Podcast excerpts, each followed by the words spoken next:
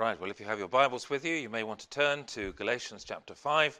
We're looking at the second half. This morning we looked at the first half of this great chapter, and as we saw, this whole book really is on the theme of freedom, what it means to be free in the Lord Jesus Christ. And we saw that Christ has set us free from the slavery of legalism, of being bound to the uh, conditions of the old covenant those conditions no longer apply. They are the terms and conditions of the Old Covenant. The Old Covenant has been supplanted by the New Covenant.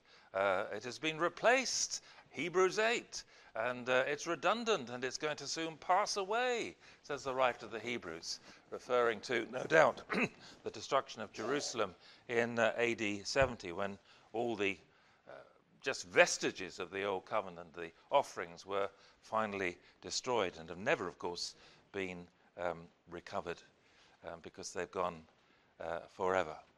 So there is this legalistic mindset which tempts us to believe that even our salvation depends to some extent upon our performance in some way. But our salvation doesn't depend on our performance, and our Christian um, endurance ultimately to eternal life does not depend upon our performance, but the performance of Christ. Uh, the truth is, our standing with God is a matter of grace from start to finish. And that's what we read in verse 1 of chapter 5. It's for freedom that Christ has set us free. Stand firm then, and do not let yourselves be burdened again by a yoke of slavery. But um, simply understanding uh, that we must what we must remain, remain free from is not enough. Freedom in Christ is not merely negative. It's not just freedom from all these different things, legalism and so on. It is for freedom that Christ has set us free. And uh, we have to ask ourselves the question, therefore, what is the positive nature of that freedom? What is our freedom for? And these are the questions that Paul really addresses in the second half of chapter 5. And the first thing I think to say and to understand is that for Paul, freedom means something entirely different from what it means in any uh, modern secular understanding of the word. In our Western culture, um, freedom is generally seen, particularly seen, as something individualistic. It's something self centered. Freedom in the West implies selfish autonomy, it implies the right to think and act without any external constraint. Nobody tells me what to do. That is my freedom. The catchword today in some circles is authenticity, being true to yourself, you have to be true to yourself in every realm of your life, be it the social realm or uh, the sexual realm or the spiritual realm. You just go your own way. You work it out for yourself, and what is right for you is what you must do. But that is in direct contradiction to what Paul describes as freedom in Christ.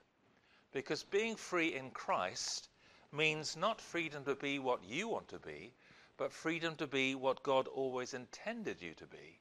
Because when you are what God always intended you to be, you will find perfect freedom. The illustration is often used of a fish, isn't it? When a fish is out of water, a fish might decide, I'd rather be out of water, but it's going to die. A fish is designed to be in water, in that element, and then it's going to thrive. And so we're designed as Christians, or as human beings even, to be in a certain element in relationship with God, and that is how we thrive. That is how we find our perfect freedom. And that was the freedom that God always designed for human beings before sin ever entered the world. So, freedom in Christ is not self centered like the world's freedom, but is God centered. It is not individualistic as it is in the world, but it is corporate. We find our freedom in our relationship with our brothers and sisters in Christ in the body of Christ Himself. Our freedom in Christ is not autonomous, but depends entirely upon the guidance and empowering of the Holy Spirit. As Paul would later write, where the Spirit of the Lord is, there is freedom. Where God's Spirit manifests itself in our hearts and lives and in our churches, there freedom is experienced as in no other way. And that's why in the NIV, this part of the chapter is, is actually headed Life by the Spirit. And that's what it really is about, this second half of chapter 5. And so the work of the Holy Spirit now takes um, center stage uh, in the rest of chapter 5 and indeed in chapter 6, these last two chapters of Galatians. And, and Paul has really set up this crucial teaching back in, in, in chapter 3. Uh, in uh, chapter 3 of of Galatians. Uh, he has uh, written, I would like to learn uh, you to learn one thing. I'd like to learn just one thing from you, he says to them. Did you receive the Spirit by the works of the law or by believing what you heard? Are you so foolish? After beginning by the means of the Spirit, are you now trying to finish by means of the flesh? And he's now going to um, elaborate on this point. In other words, just as the Christian uh, doesn't begin by faith and continue by works, oh, I, have trusted Christ, that was all of grace, and I'm going to do that, but now I'm going to go on, I must do good works to please God. No. So, just as that isn't the case, so neither does it mean that we start the Christian life by means of the Spirit. Without the Spirit's work, I couldn't be a Christian. But I'll end by means of the flesh. These things are, are parallel. We don't begin by means of the Spirit and then go on by means of the flesh. We begin by means of the Spirit and go on by the means of the Spirit, the working of the Spirit of God within us. That's how we live the Christian life. And I think perhaps the easiest way to get to grips with what Paul is saying here is to go uh, straight to verse um, 17, which is, uh, I think, a crucial verse in this passage. And verse 17 says this For the flesh desires what is contrary to the Spirit and the Spirit what is contrary to the flesh. They are in conflict with each other, so that you do not do whatever you want. It's a pretty important um, verse. It describes um, the battle that goes on in the life of um, a believer. Speaking about the life of a believer, because it's speaking about the spirit within, and that spirit is not within the unbeliever. So it's definitely speaking about a believer and the conflict that a believer experiences. Um, before we're converted, then we are governed according to uh, the flesh. Our desires are governed by what Paul calls here the, the flesh, when we're natural born sinners, which we are, all of us. And the word flesh uh, is a word that can be used in a very neutral sense. It can be uh, just used to, to mean uh, humanity uh, in general or it can mean the physical body in particular. But when Paul uses the flesh here in Galatians, it has a much um, darker meaning. Here, uh, it refers to our spiritual nature as it is in Adam, separated from God and therefore sinful, the flesh in that very negative sense. So, when Paul is speaking, in the theology of Paul, as it were, um, Unbelievers are governed by the flesh. Um, they think they have free will. And if you were speaking to an unbeliever here, you'd say, Well, of course I've got free will. I do whatever I want to do.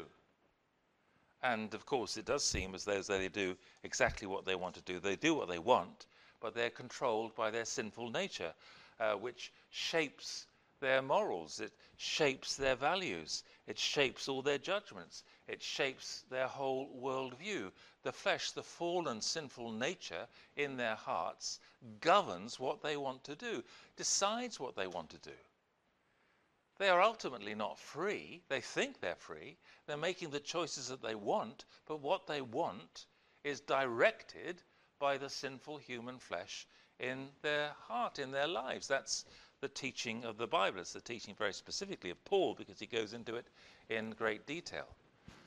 Of course, somebody who's not a Christian may choose to do good things. And there's another explanation for that. They don't always do the worst things they possibly can, always do things which are against God's will. The flesh cannot always override this um, moral compass that we might say is, is part of all human beings, everybody uh, who's ever been born has a kind of moral compass. Why? Because they're created in the image of God. Every human being is created in the image of God. But that moral compass in the unbeliever is hopelessly weak and variable. So they may do things, they may do altruistic things, things for the benefit of other people, things that don't directly affect their own welfare. But generally speaking, they don't. Generally speaking, the decisions that somebody makes who is not a believer will be self centered and in order to make them feel better, be happier, be whatever. Now, when you go back to the Old Testament, um, the children of Israel had the most uh, accurate and sophisticated compass of all. They had uh, the law of Moses that God had given Moses. But the problem was, although the compass of the law pointed the way under the Old Covenant with flawless accuracy, the law lacked the power to enable anyone to follow its direction. That was the problem. No power was given. And so the people were led into all sorts of different problematic situations. Um, this led to the Israelites uh, to feel, in the first place, they felt complacent. They felt complacency because they had this glorious law from God. And they felt, well, if we've got the law of God, we're a special people, and therefore we're going to be all right. But then they found they couldn't keep it. And uh, that led them either to rebellion against God. God's given us this law, but He's not blessing us, He's just condemning us. Well, it's because you're not keeping the law. Or it led them into despair because they wanted to keep the law, but they just desperately found they couldn't do it. And so, all these different conflicting emotions, you find them all over the, the Old Testament as the people of God try to grapple with the fact they've got this moral compass, this external compass through the law of God, but they're not given the power to fulfill it. But what Paul says in Galatians is that that battle, that particular battle, is now all over. So, for example, famous verses in uh, chapter 4, verses that we often have recited at Christmas time. Chapter 4, verse 4 When the set time had fully come, God sent his Son, born of a woman, born under the law to redeem those under the law, that we might receive the adoption to sonship. Because you are his sons, here it is, God sent the Spirit of his Son into our hearts, the Spirit who calls out, Abba, Father. So you are no longer a slave, but God's child. And since you are his child, God has made you also an heir. We've already quoted Paul from 2 Corinthians, actually, where it says, Where the Spirit is, there is freedom. The difference is when you are a Christian, when you are a member of the new covenant, God does not just give you a new compass, as it were, by the Spirit, the law of God written in our hearts, not externally, but within, but also the Spirit within gives us the power to actually obey this written inward law which God gives us under the new covenant. As true believers, we are not yet free entirely from the desires of the flesh. We are still in this world sinners as well as saints. I was saying to somebody this morning, we once were sinners and not saints. Sometime we'll be saints and not sinners.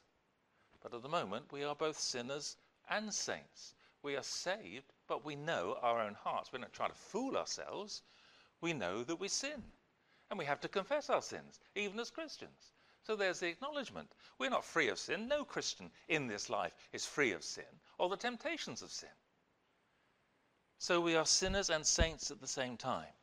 But the difference is this now we are free to, free to choose which of these internally competing authorities will govern our lives.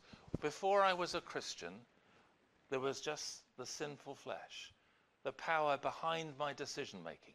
I thought I was making all my decisions freely. I chose it. I want to do this. Yes, I know you want to do this. But why do you want to do this? You want to do this because there is your sinful human nature saying, This is what you need. This is what you want. Oh, I don't know about that. Well, of course you don't. But that's what's happening. But when I become a Christian, the Holy Spirit takes residence in my heart.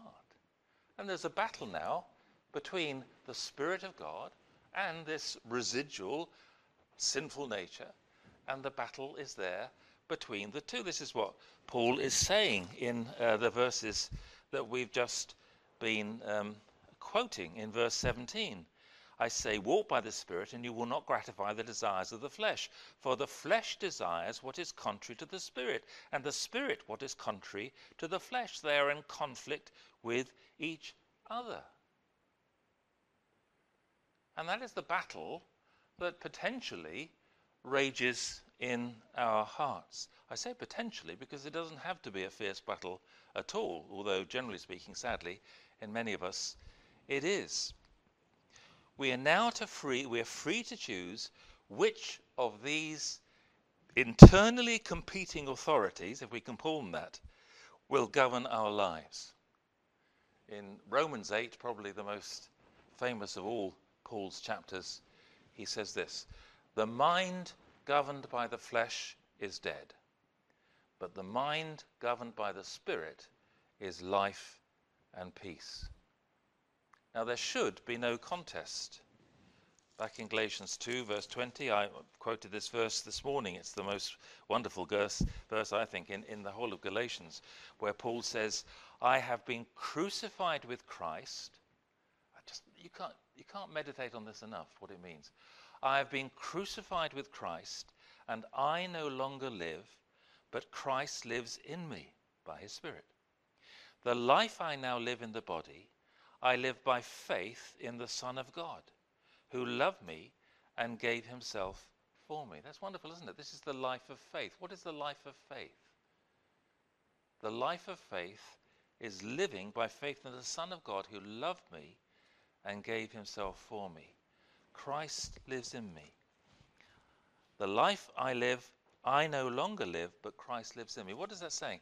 That is saying, I am allowing, I am agreeing, the will of Christ is controlling me. I want the Spirit of Christ within me to control what I want.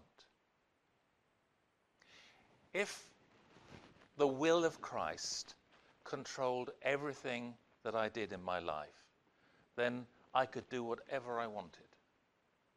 Because whatever I wanted would be according to the will of God, and I could do it. That's how it will be in glory. Whatever I want, I can do, because whatever I want will be the will of God. If we lived completely controlled by the Spirit of God in this life, then we could do whatever we wanted because whatever we wanted would be in tune with the will of the Spirit of God. All right? That's how it could be. Of course, sadly, it isn't always like that, but that is what we're being told here. The Holy Spirit within provides me with a compass, not an external compass anymore, written on tablets of stone, but the law of Christ, as it's called in the New Testament, not the law of Moses. The Apostle Paul never says, obey the law of Moses. Of course not. The law of Christ within is there showing me what to do. Uh, the Holy Spirit within me provides me with a compass fully adapted to new covenant living, steering me safely through whatever moral maze my day and age or personal circumstances may confront me with. I'm com- I have all sorts of dilemmas. I must make choices. What am I going to do? How am I going to do this? Whatever. Big questions. Holy Spirit shows me what I must do and guides me if I trust the Spirit of Christ within me. As I do so, I give myself over entirely to His direction and empowering. And as I do so, the desires of the flesh are subdued and defeated. That's what Paul is teaching here. That's what he's teaching the Galatians here. Um, and he, he's doing that because he, he's, he's trying to say to them, this is so much more wonderful than what the Judaizers want to put you under, back under the Old Testament law of Moses. What a, what a hopeless substitute that was for this infinitely flexible, infinitely wonderful, infinitely available law within you, which is enabled by the work of the Holy Spirit in your heart. That's what he wants them to understand. Now, understanding that, you can run through this passage and it makes a lot of sense. So, just verse 13 You, my brothers, were called to be free, but do not use your freedom to indulge the flesh.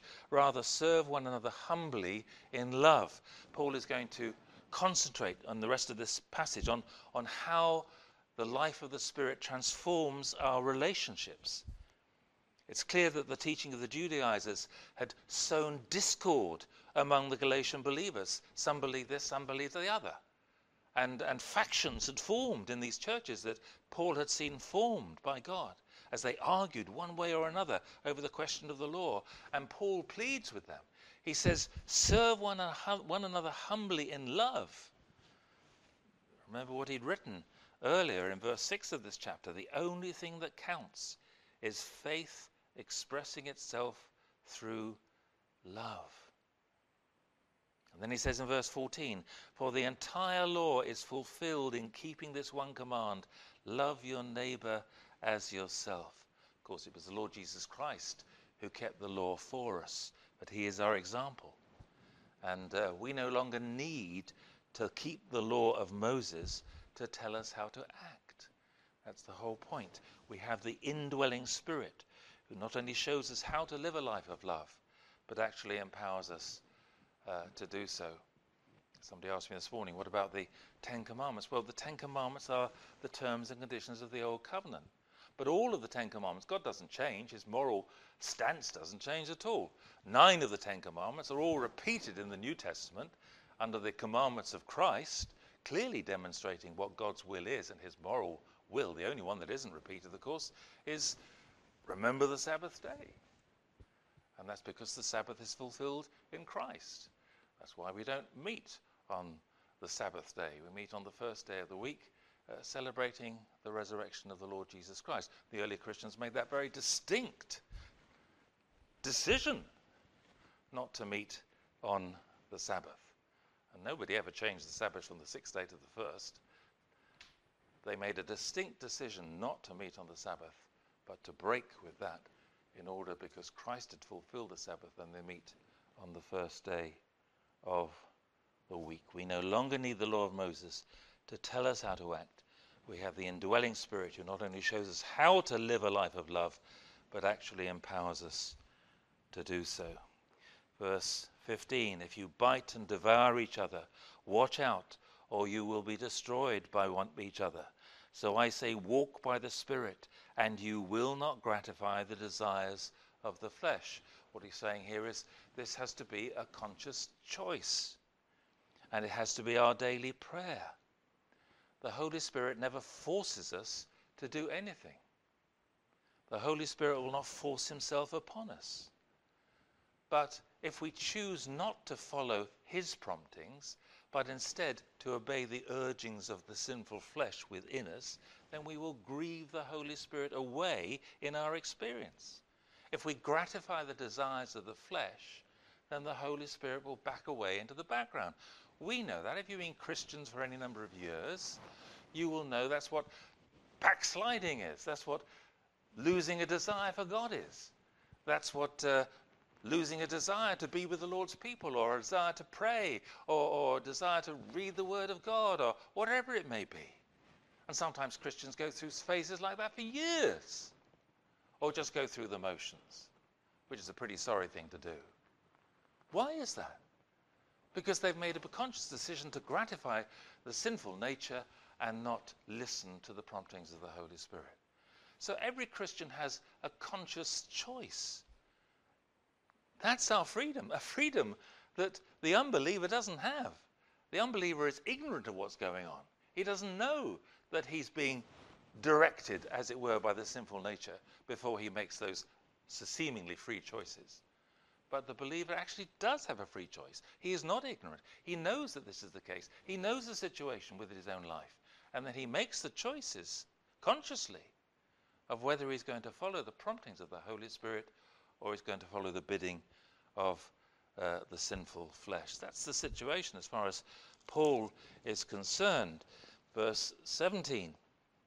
For the flesh desires what is contrary to the spirit, and the spirit what is contrary to the flesh. They are in conflict with each other, so that you do not do whatever you want. But if you are led by the spirit, you are not under the law. That couldn't be said more plainly.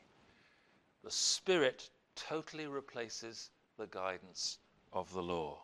If you are led by the spirit, you are not under the law.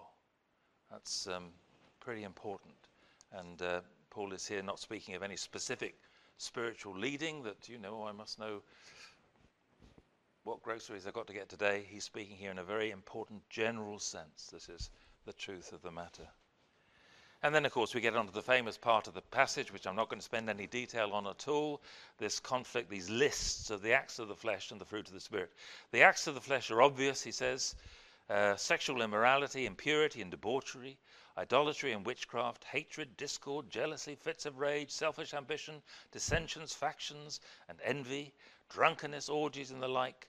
I warn you, as I did before, that those who live like this will not inherit the kingdom of God. If that's your lifestyle, it's not saying if you occasionally fall into some dissipation or some terrible thing. Every Christian sometime or other falls into sin. But if that's your lifestyle, that's how you live, then you need to watch out. Paul says here the acts of the flesh are obvious. And I think they are obvious. They're certainly obvious to a Christian. So we don't need to explain them. And actually, in the NIV, uh, there's a list of these, there's 15 items here, and they're divided into four sections by semicolons. I, I don't know whether they are in your Bible, but uh, there are sins of sensuality to start with, and sins of false religion, then a lot of sins of relationships, um, and then sort of just a couple of sins of general, I don't know, dissipation or whatever it is. But the preponderance of the sins in this list are sins against others, and that's worth noting because it's in line with what I said earlier about Paul's concentration on the problems evident in the Galatian congregation, the problems of factions forming and people falling out with one another over the law of God. I warn you, as I did before, that those who live like this will not inherit the kingdom of God. So, when, when these are besetting sins, when they are part of our life and we don't in any way um, fight against them anymore. Um, they indicate that those who commit themselves to these things are unlikely to be Christians at all. Because if our conscience is not strong enough to rebel against these things that we know are grossly wrong, then we have a very serious problem indeed, a spiritual problem relating perhaps to our very nature of our standing before God. And then um, we have the fruit of the Spirit, don't we? A glorious passage. But the fruit of the Spirit is love. Notice love comes at the beginning. Love, joy, peace, forbearance, kindness, goodness, faithfulness, gentleness, and self control. Against such things there is no law. And um, that's a, a, a, wonderful thing that uh, he says here. Paul would later write to the Ephesians In your anger, do not sin. But he never had to write, In your love, do not sin. What's the difference? Well, anger can be very close to sin. Love is never anywhere near sin. There's no need to utter a warning. He doesn't say, In your love, do not sin, because not only is there no law against the fruit of the Spirit, but there is no limit to the amount of the fruit of the Spirit that you may safely exhibit. You can't exhibit too much love. You can't exhibit too much joy, etc., etc. All of these things directed to God. You cannot be extravagant in the fruit of the Spirit. Uh, being extravagant means you've got too much of something. You cannot be extravagant in your love for God. You cannot be extravagant in your faith for God. You can't have too much faith. It's great, isn't it? So you don't worry about that. Isn't that good? There's all sorts of things in life you have to worry about being extravagant, in, don't you? Eating too much. All sorts of stuff. But when it comes to how you relax and how you relate to God, it is impossible, to, impossible to be extravagant. There's no law against it. And uh, love, as I say, is mentioned first, um, not only because of the context that he's speaking about love, but because it is the cardinal virtue from which all other virtues flow. And um, uh, when he's writing to the Colossians, when he's urging a, a, similar list of spiritual fruit on the Colossian believers, he says at the end, And over all these virtues put on love, which binds them all together in perfect unity. Well, that's beautifully expressed. That's what love does. You know, it's love for our neighbor, which sums up the law. It's love for our neighbor, it's love for our fellow believer. The new command of Jesus, if there is a new command, it's um, love one another as I have loved you. So there's special love for your fellow believers. He says this is something which really, quite basically, just will transcend and mend any breach between you if you truly experience and exhibit this great virtue. It binds all the others in perfect unity. Where there's no love in a church or in a fellowship, then there's nothing. Where there is love, then there is potential for everything else uh, to follow. That's what we need to meditate on. And then, just to finish the chapter, verse 24 Those who belong to Christ Jesus have crucified the flesh with its passions and desires. Since we live by the Spirit, let us keep in step with the Spirit. Let us not become conceited, provoking and envying one another. Those who belong to Christ have crucified the flesh with its passions and desires. We have been crucified with Christ. And if that is the reality, then the passions and the desires of the flesh should have died with us. And certainly their power over us has been broken. That's why Paul says in Romans 6 Count yourselves dead to sin, but alive to God in Christ Jesus. All of these statements of the Apostle Paul, they all fit together, fit together. He has a, a perfectly coherent theology and he attacks it from different angles, but he says this is the way that we live as believers.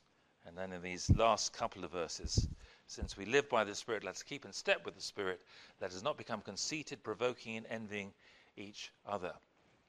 Um, if we're conceited, we think of ourselves as being better than others and better off than probably we are.